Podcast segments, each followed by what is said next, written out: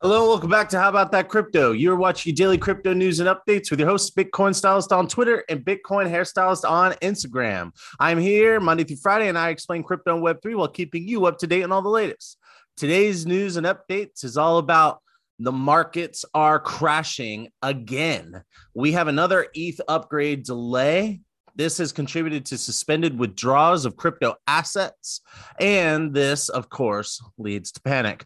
What does all this mean? Not to worry, I'll explain it all. But first, if you like or don't like the content, please let me know by leaving a comment below. If you're listening on podcast, please give me five stars and follow me. If you're watching on YouTube, please smash that subscribe button, ring the bell. It helps support the channel and it doesn't cost you anything. Just to be clear and litigious, this is not financial advice. This is for entertainment purposes only. You can use the links below to do your own research. Okay, the markets are crashing again. Ethereum upgrade has been delayed. This has led to suspended withdrawals of crypto assets, that, which leads to panic. And um, so, yeah, let's get into it. Uh, yes, Ethereum's upgrade has had another delay. I would like to share some in, uh, sorry, some share my screen. If you're listening on podcast, please just use the links below to follow along or just listen up. Author Olga Kharif reports for Bloomberg Ethereum's difficulty bomb delay is bad news for revamp. Code feature is designed to help with Ethereum upgrade, delaying it raises fears that the upgrade could take more time. So let's see. I just want to read a little clip here for you our little uh, paragraph. Ethereum's big transition to a more energy efficient system that developers have been promising for years could be kicked down the road yet again as they plan to delay a so called difficulty bomb that's designed to slow boot miners, slowly boot miners off the blockchain. As I've discussed in the past, Ethereum is in the process of trying to change their consensus protocol to proof of stake from proof of work. The consensus protocols is their security and centralization measures. Think consensus as in we need to reach a consensus, uh, consensus as like uh, amongst all of those who participate in verifying transactions. All right, so I just want to show jump over here real quick just to kind of let you know what we're talking about. If you don't know what the heck, it's like, Robert, what the heck are you talking about right now? Uh, let's see, where is it? Okay. So if you're listening on podcasts, I'm showing a screen from investopedia.com. It says uh, consensus mechanisms, proof of stake, proof of work. We've talked a lot about uh, proof of work mining being banned by um, proof of work mining being banned by New York State. And that is the energy intensive mining operation that verifies the blockchain with with um all right here i'll just read it for you sorry i'm like blanking right now um the block creators are called miners and they participate in order to participate in mining you must buy equipment and buy energy to become a, mi- a miner. So think of it like this. Proof of work means you have to solve puzzles and in order to win a reward a block reward. And then when if you win that block and the reward you also get to process all the transactions inside that block. And then as soon as that all the transact that block gets filled up with transactions it gets capped off with cryptography and a new block is formed and a new miner is and the and the next person to solve the next puzzle is going to get the next block. Now, why do they do these puzzles? It's because the complexity of the puzzles increases, which means it needs more energy. The more people get on to network to mine it. And this prevents anybody from taking over the blockchain and creating fraudulent charges. Now, a proof of stake means that you take your ETH, your coins, you pull them into staking pools, which get selected at random. So the bigger the staking pool, the higher probability you become of the validator. So the more the more coins in your pool and the more computers going on in the network, then the higher or sorry, the more the larger the pool, the higher probability due to this to the amount of ETH stake. There's like a minimum in this case ethereum there's a minimum coins that you have to stake and uh, the, but the more coins the larger the pool the more likely you get selected to become a validator. This also has its issues with insecurity because that means people who have a lot of money can overtake the network.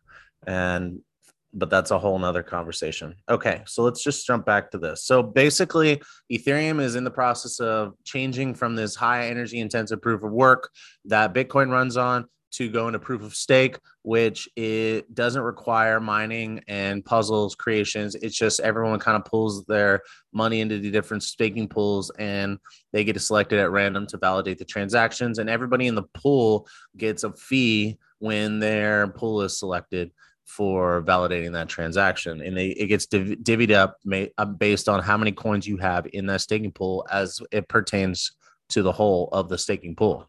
So the bigger the staking pool the higher probability to become a validator. All right. So the difficulty bomb which is a special code that's always been a part of ethereum swiftly increases the com- computing difficulty of the mining the underlying token eventually making it impossible to do so. When the bomb goes off and is allowed to run its course, it's an indication that the days until the so called merge, Ethereum switch to proof of stake system for ordering transactions, are numbered. So so why are they doing this for energy consumption, but also because of scalability? Like it's so slow. Proof of work is so slow. So proof of stake can increase the transaction speeds much higher to start getting into the speed of say credit card transactions. And that's the goal anyway. I mean, it's a long process to get that fast, but this is part of the process of scaling Ethereum blockchain.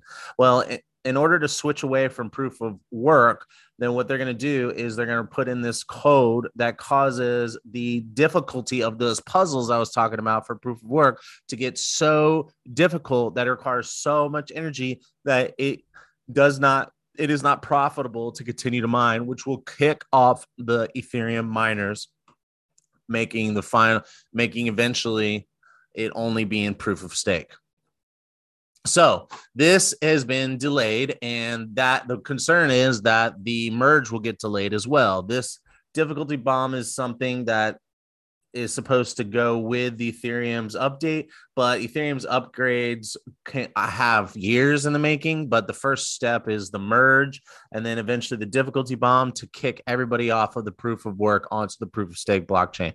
So this is delayed. This, of course, creates concern. Hey, all these stake, all these Ethereum are staked down and staked, waiting for this merge to happen and these upgrades to happen and then people would be able to unlock their ethereum that they have locked it up for these upgrades and that everyone's wondering if this is going to cause prices to go up or down and with so many ethereum locked up uh, that means that ethereum can the value of ethereum is fluctuating right now I'm just going to jump into the next one because I'm kind of going over into the next top topic. Okay.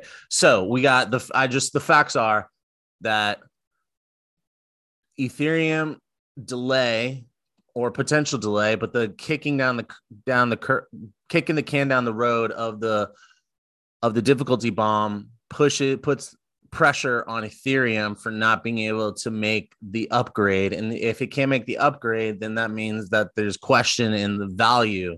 And so let's kind of move jump into the next article here so basically this this whole fear it's uh it's how, how like how is it related to crash? Like obviously like ethereum is a worry but like why is the whole market crashing? Well this is contributed to a crypto lending platform celsius suspending withdrawals.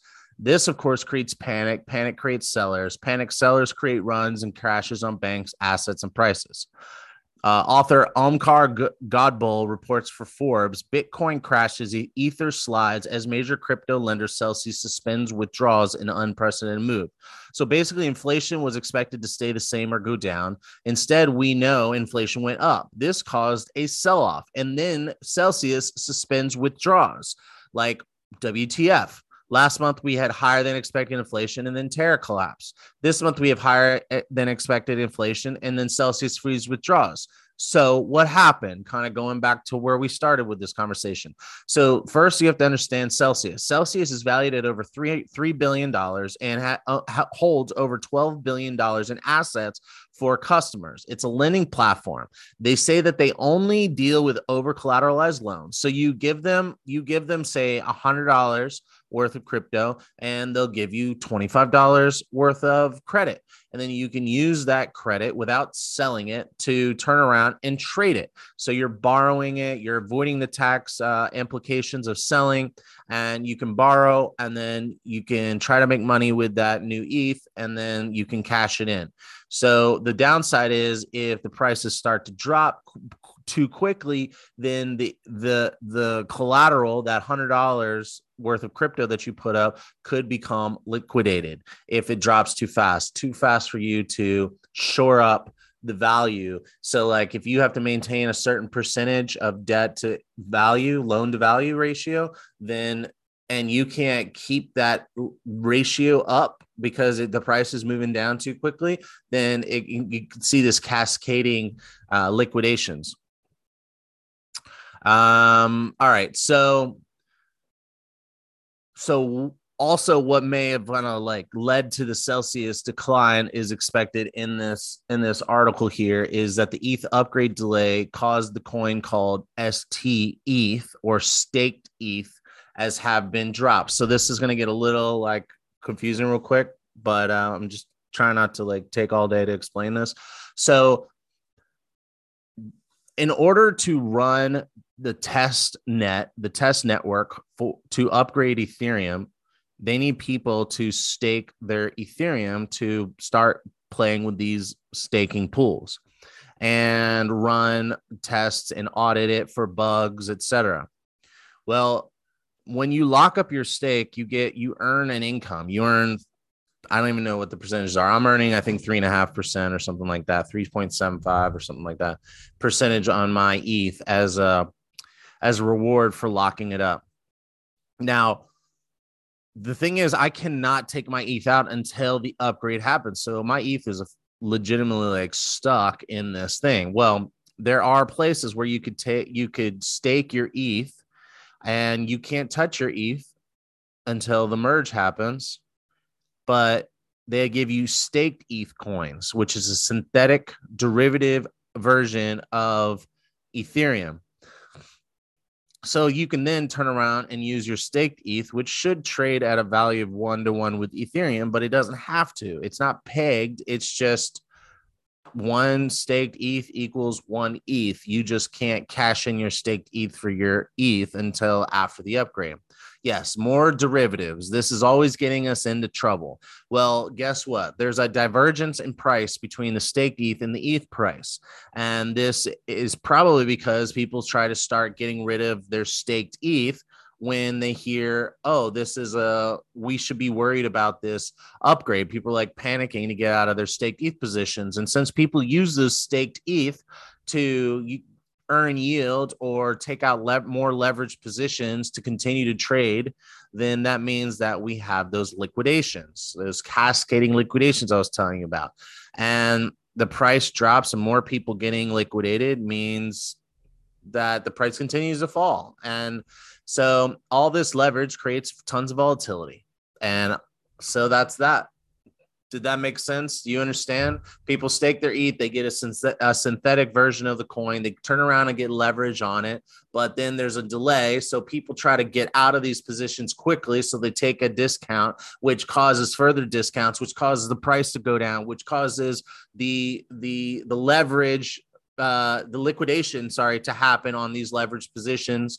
And that causes this panic selling. And then apparently celsius had a lot of exposure to this and they had to stop withdrawals and that of course makes fear in the whole market because if if uh sorry if celsius goes under then it's going to bring down a lot of people. So this is worrisome. This is scary. We will keep an eye on this for you. Please leave a comment below. Tell me what you think. Let me know if this made sense or if i missed anything. Also please please subscribe, like, comment. It helps support me. It doesn't cost you anything. I look forward to hearing from you. Have a good week.